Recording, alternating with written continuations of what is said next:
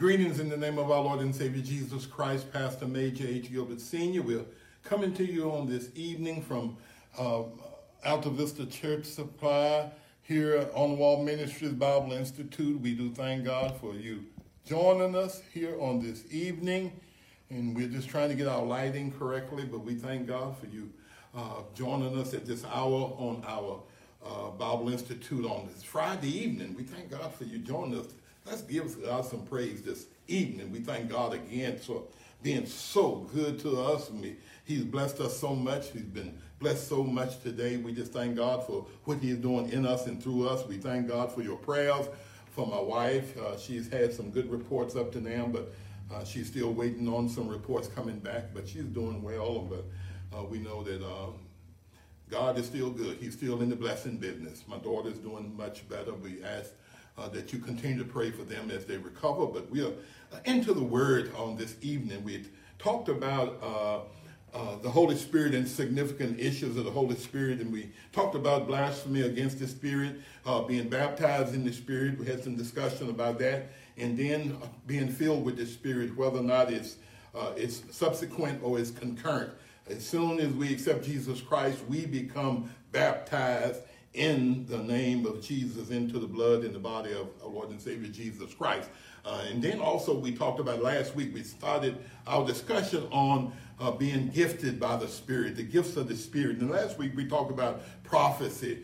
Uh, there is no new prophecy. Uh, the prophecy that has been made has already been stamped and approved. The Bible says that you cannot add or take away from anything that is written in this book. So all prophecy has been sealed and is good until the coming of our Lord and Savior Jesus Christ. So we had some uh, discussion last week, pro and con, about whether it was uh, uh, uh, had ceased or whether it uh, uh, will cease when Christ returns. So there was some discussion about that. And similar tonight, talking about tongues, one of the hardest discussions to really to sit down with Christian believers is to talk about uh, the, the, the tongues. What, what is the status or the state of tongues uh, in uh, today's church? And uh, as I looked at it and I was studying for tonight, and I looked and found out even in the uh, New Testament, there is only uh, twenty-seven occurrences of the word tongues in the New Testament uh, when it applies to Uh, the speaking of a known or unknown tongue. I think it's only fifteen times, it, two times in the book of Acts, or sixteen times, uh, one time in the book of Mark, sixteenth chapter, verses seventeen, where Jesus mentions it only one time. He said that in those days they shall come and uh, that shall believe, that in the name they shall cast out devils, and they shall speak in new tongues. Jesus mentions about tongues in uh, that one time in the book of Mark. But then later on in the study, uh, uh, it, it, it brings us into two times in the book of Acts, one time in the book of Romans, and mostly twelve times in First Corinthians. Not one mention of tongues in Second Corinthians, but First Corinthians, it mentions twelve times. And, and, uh, And, and, and we we realize that a lot of churches, a lot of denominations have, have divided and separated and split us in part, all because of the issue of tongues. And there's so much been talked about tongues and baptism of the Holy Spirit. We'll, we're going to get into that a little bit. So there's much confusion in the church on tongues. And, and here I mean by tongues are, are marked as very subjective, and, and, and, and there's certain certainty in many denominations and religions about this, that that, that divide between uh, unknown and known tongues, and whether tongues is active in the church today. So uh, what about tongues? Uh, is, there is no question that, that uh, there are people uh, that, that the Bible instructs us about Uh, uh, uh, praying in tongues and other things like that that we have to be concerned about. But there are also warnings that he gives us uh, in the Bible uh, concerned about tongues. And and, and uh, I, I would rather have one word of prophecy than a thousand words in tongues and an unknown tongue. So we got to understand that. So there are things that we need to understand Uh, that that that that confusion in about tongues as we study today. So subjectively, we should experience this, that we have certain certainties and uncertainties about tongues, and then we need to be careful. But only the problem is not every religion, uh, every religious experience that we have when we're talking about Uh, uh, speaking in an in, in unknown tongue is a spiritual ex, uh, experience. Not all of them are not ex, uh, uh, caught up into uh, what we call a, a, a Christian experience. They're, they're outside of our faith. There are all kinds of religions and cults that, that speak in tongues, and, and we need to be careful about how we look at that. And, and, and there is certainty. Uh, there are religious experiences that we can have that, that are of the Spirit of God. But what we want also is know is there are certain spiritual experiences that we can have when it, in relationship to tongues that are not of the Spirit of God. And, and, and, and you remember when Jesus had this little boy and he healed him, and the Father came to him and said he cast himself into the fire. See, a lot of times when we are going through that, that uh, some type of a, a spiritual experience is not always of God. This this young man cast him into the fire. He was he was uh, uh, the uh, legion was what cutting himself out in the in, in in in the tombs and all kinds of things. And he was wailing at night. So there are things that can happen uh, in a spiritual experience that may not be of God. So that's the little warning that we need to have, that you need to be understanding about it. Then as we look in Paul's teachings later on, we're going to get into our text. Paul tells us that there are certain things that we need to understand about tongues. It's not an uncontrolled experience. Tongues should be a controlled experience. So we're going to study a little bit about that later on as we get into our study on this evening. But as we look at it, so first of all, we want to look at how do we define tongues? Tongues define. How, what is the best definition of tongue? At Pentecost, tongue was this uh, in, uh, intelligible uh, language that they spoke, where people when who heard them, heard them in a language where they could understood. So there are people that were uh, in Uh, uh, Jerusalem at that time, during the time of the Passover. Pentecost came, and then they were in the upper room, and the uh, the, the disciples of God were, Jesus was in the upper room, and they started speaking in tongues. So those were uh, intelligible languages where they could speak. If we want to look at that, look at Acts first chapter, verses one through twelve. It says, what on that day of Pentecost that they came together in one place? Then suddenly a sound of a, a blowing of a violent wind came in from heaven and filled the house that they were sitting. And they saw, uh, seemed to be tongues of fire separated uh, and came and rested on them each. And all of them were filled with the Holy Ghost and to began to speak in tongues of the Spirit as it enabled them. So this experience that they had in the upper room, uh, what it was defined as a, a uh, intelligible uh, tongue or language. So it was a language that was spoken where people, men, women, boys, and girls could understand it. So uh, not translation. It, it, it, it, it takes a language to understand unintelligible languages that may warrant interpretation. See, if, if it's an intelligent language, it can be interpreted or it can be translated, excuse me. But if it's an unintelligent language, it cannot be interpreted, but it, excuse me, it cannot be translated, but it can be interpreted. So there is no translation. So there has to be Uh, interpretation in order for that language to be edifying into the church. So they are not uh, understandable without the interpreter coming in and speaking according to what uh, the, the Spirit of God has, has given them to understand what is talking. So speaking in tongues involves prayer, it involves praise, it involves speaking in language and syllables that we might not understand even if we speak them. For it said, anyone who speaks in a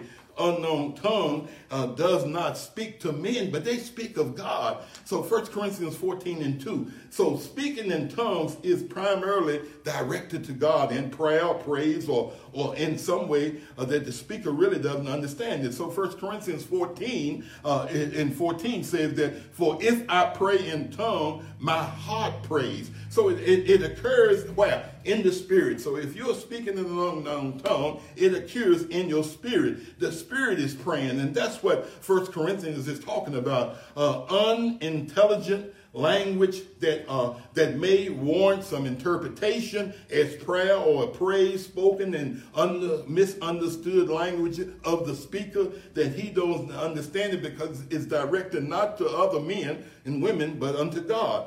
So that's what we are talking about, the differences between an intelligent language and an unintelligent language that is being spoken. So how do we describe tongues?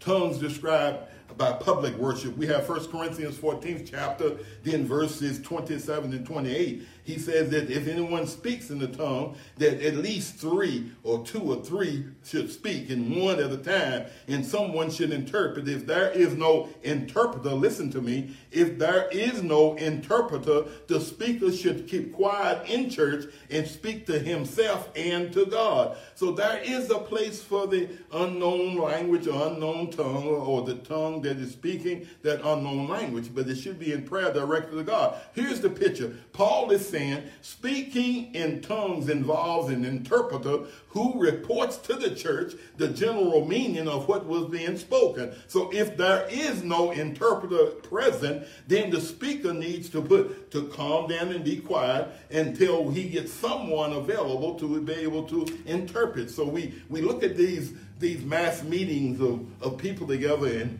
and you got ten, twenty, thirty, forty, fifty, one hundred people speaking in tongues and nobody's interpreting. The Bible is telling us or commanding us not to speak unless there is an interpreter. It is not an uncontrolled situation. It's a, it's a situation that, that God doesn't work in an unconscious situation, an unconscious mindset. He wants us to always have, uh, he said, let this mind be on you, which is also in, in Christ Jesus. So uh, we're not in a, a, a, a unconscious state in any way, form, or fashion when we come before the presence of God. Then he says speaking in tongues also is characterized, like I said, by self-control. The New Testament does not give us room uh, for frenzy or disorderly conduct. He says whatever you do for God, do it decently and in order. So there is self-control. That is part of the fruits of the Spirit. So, and it should be controlled here in First Corinthians fourteen when he tells us about coming into church and praying when two or three come together. The picture here is even though tongues at Pentecost, they stopped speaking, even those languages when preachers began to preach, those who were speaking in tongues quieted down. Speaking in tongues involves an interpreter, is characterized by self-control, and must edify the church and glorify God. All of these things must be done uh, for the strengthening of the church, and, and they must edify the church and glorify God. That's what happened when you do public worship in our scripture as we are studying in this evening. Then tongues are what private. Uh, he who speaks in the tongue edifies himself, and he speaks to himself and to God. So Paul seems to be in our study today uh, has this favorable view of people who speak in tongues in private. And he thinks it begs the question, I'll be honest, That, that many times that uh, we get in situations, whether or not we've ever experienced speaking in tongues or not, he says, but I know people that have spoken in tongues in private and in public. But the thing about it is somehow we think that by speaking in tongues, it gives you somehow uh, ups on anybody else in the Christian faith. But that, I don't think, we are not a second-class citizen if we have not experienced certain gifts like you have. That if speaking in tongues is a gift, if the interpreter is a gift, everybody doesn't have the same gift. So you do not have an upmanship on anyone else because of the fact that you think that because you speak in tongues, now all of a sudden you got a closer relationship with the Spirit of God. I don't think so. That God wants us to edify the church. God is looking for, I, I talked to someone today, I think it was on Facebook, I talked about the thermostat or a, a thermometer. A thermometer reacts to people around him. A thermostat affects the area that is around them. So you got to be something. If your tongues is not causing you to have a relationship with man and God, and, and, and all of that emotional stuff is not what God wants us to be. Good to have the good in emotions, but God wants us to have life. God wants us to see what are we doing with our life, learning to love one another, getting along with one another. So that's what we need to have. At this time, spiritual gifts was given so that we can edify the church, and so the church can become uh, greater in doing the work that God has called them to do. So speaking in tongues in private at least causes some question. How is this edifying the church, edifying the people of God? It may edify you personally to make you stronger in your relationship with God. Then the church shall be edified. But it's not something that is done always in public. So I have the gift of teaching, and I have to teach in private. It's not giving you merits good, but at the same time, it's certainly uh, respect for a lot of folks I know that have talked about private prayer language, and there seems to be room for it in First Corinthians fourteen to have that in verses twenty-eight also. So until you take completely uh, that that that that that sensationalist view that that that it only lasted for a season and it will cease during a certain time, I think that there is openness here for the New Testament for people who said that they are uh, they speak in tongues. But the thing about it is, allow people to have their opinions. If I have my opinion, I respect yours, you respect mine. But what God is, it's all about where our heart's at.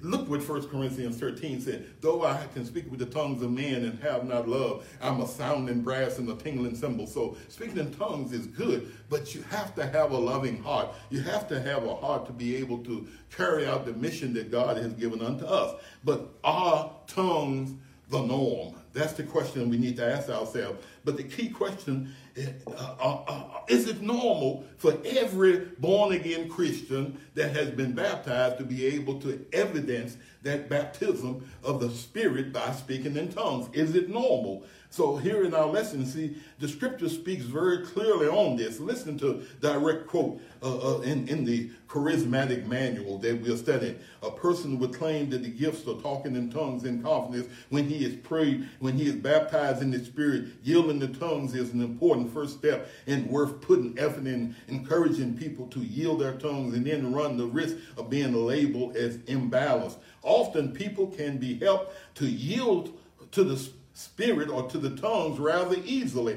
After praying, a person can be baptized in the Spirit. A team member shall lean over to them and kneel down to them and tell them to surrender yourself over to the tongue. Surrender yourself. So they're pushing them in a sense to become uh, uh, uh, submissive over to the to, to them, encouraging them to be able to speak in tongues. So here he's saying that a lot of things that they're being encouraged to do. So the Holy Spirit will give you what you need. And, and a lot of times we get caught up in the thinking that that is some natural, but it's not the normal behavior that a Christian uh, uh, has to express his his his relationship with God uh, by by him edifying or, or identifying it by speaking in tongues. So I do not believe the scripture backs it up, but this is something that the Spirit does in his sovereign operation. It says in our, our study here, if we're going to seek anything, we are to seek gifts that will edify the church, not just our own personal relationship.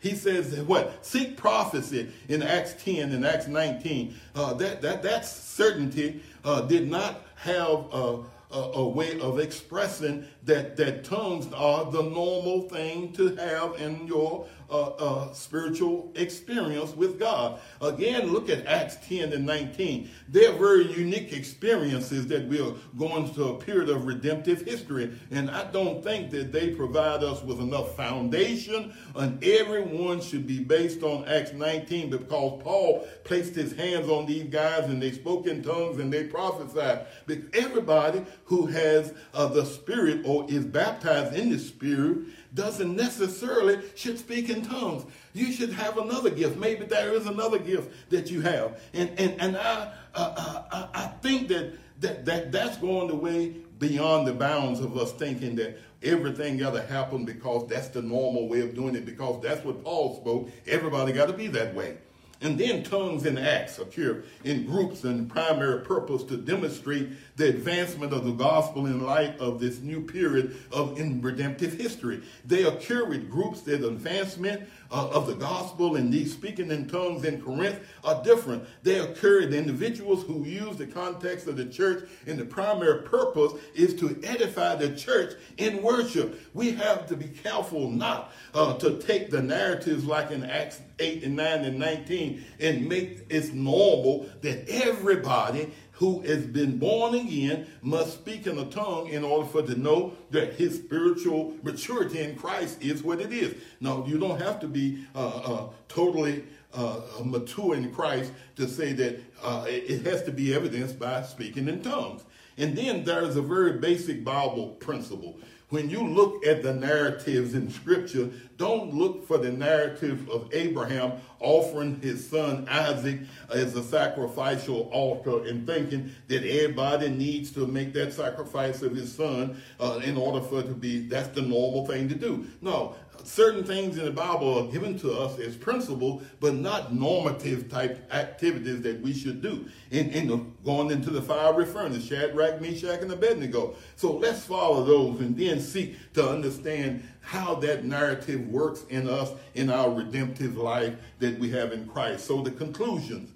And speaking in tongues, and, and speaking in tongues is not normative evidence of a New Testament faith. My faith should not be based on whether I speak in tongues or pray in tongues or not. I am not saying Scripture is not teaching that tongues have, have ceased completely or have not ceased. I don't think the Scripture speaks clearly on whether they have ceased or not ceased during this dispensation. But what we do know is that God is clearly letting us know that when we speak in tongues, we must be clearly understood by an interpreter being there so that the church can be edified. One, he says that when we quiet in church, because when strangers come in, they're wondering whether or not you're off or not. Then, but we need to be careful about that. So this conclusion is that anyone who has a faith in Jesus Christ Uh, does not necessarily have to have the expression of speaking in tongues in order for him to be mature in his Christian faith.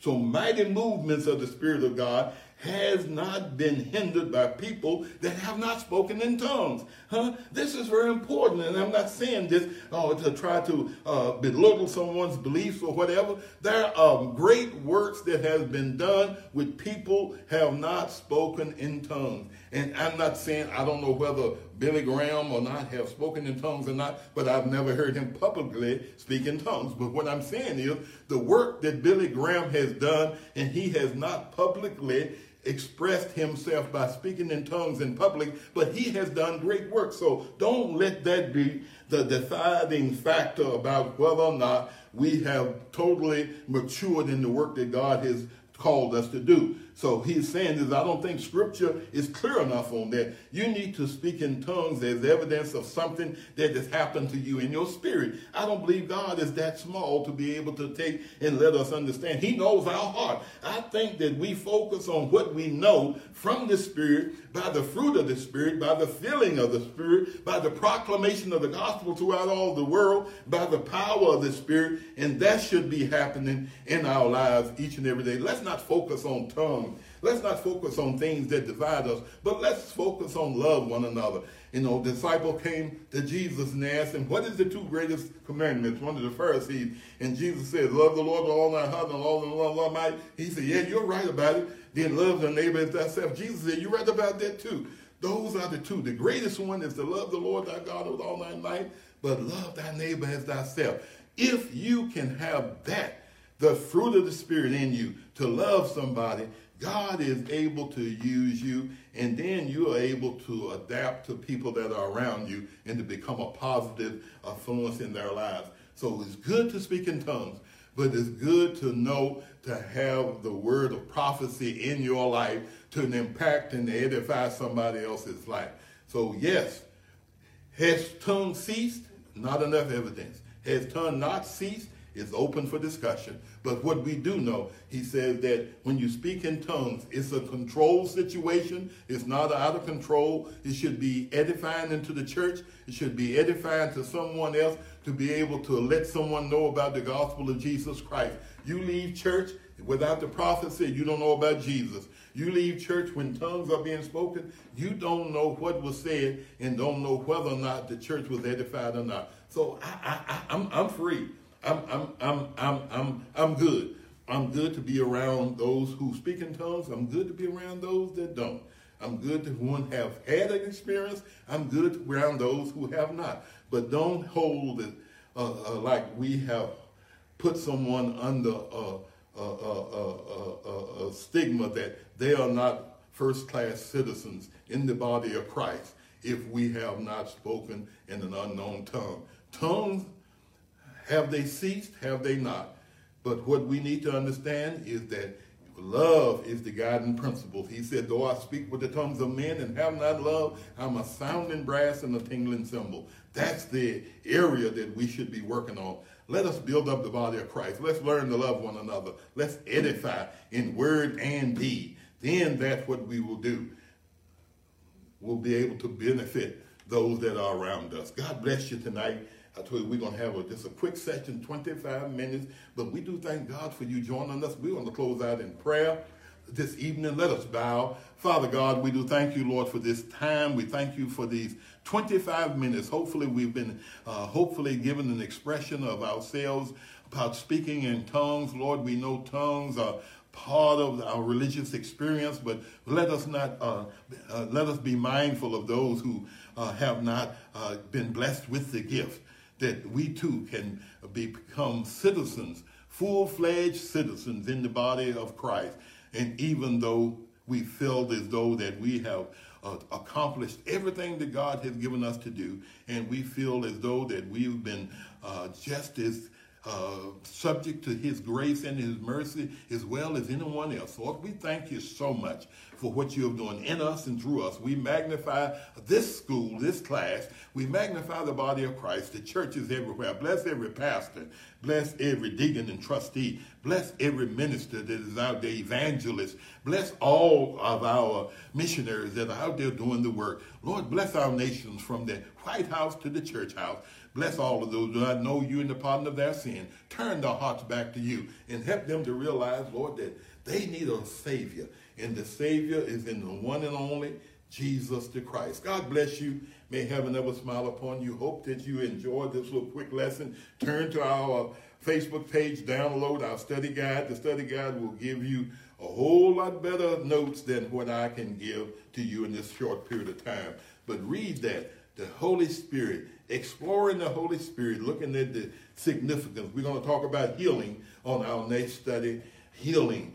Is healing still evident in the world today? And we know it is, and we know that it happens, but it's not something that happens uh, uh, to, to, to showcase uh, an individual's gift. The healing is to be done uh, by the power of the Holy Spirit working in your life to impact somebody who is in need. God bless you today. May heaven ever smile upon you, and may you continually be blessed. God bless you. We'll see you on the next broadcast.